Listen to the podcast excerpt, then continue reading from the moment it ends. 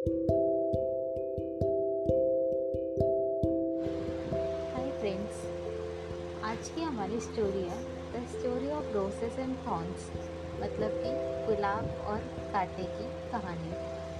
तो दोस्तों, आइए आज की शुरुआत करते हैं हम।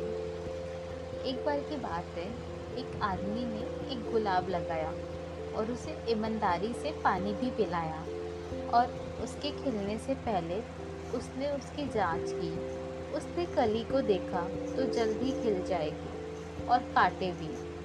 और उसने सोचा, इतनी तेज कांटों से भरे पौधे में कोई सुंदर फूल कैसे आ सकता है? इस विचार से दुखी होकर उसने गुलाब को पानी देने की उपेक्षा की और खिलने के लिए तैयार होने से पहले ही उसकी मृत्यु हो गई। तो यह कई लोगों के साथ है। हर आत्मा के भीतर एक गुलाब है।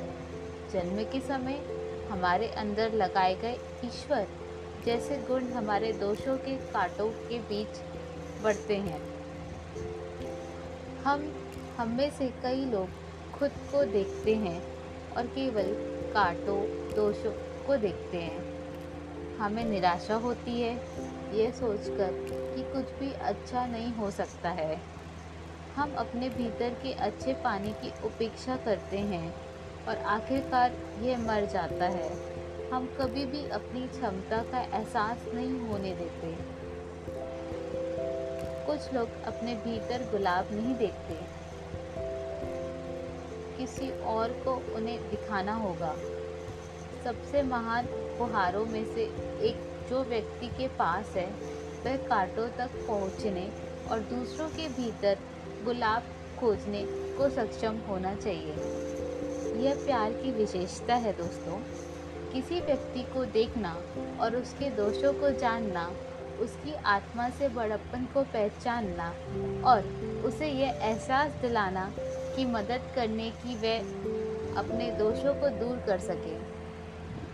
यदि हम उसे गुलाब दिखाते हैं तो वह कांटों पर विजय प्राप्त करेगा।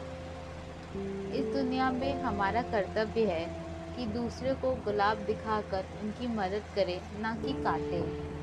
तभी हम उस प्यार को प्राप्त कर सकते हैं, जिसे हम एक दूसरे के लिए महसूस करना चाहिए। तभी हम बगीचे में खिल सकते हैं। आज के लिए इतना ही मेरे प्यारे दोस्तों।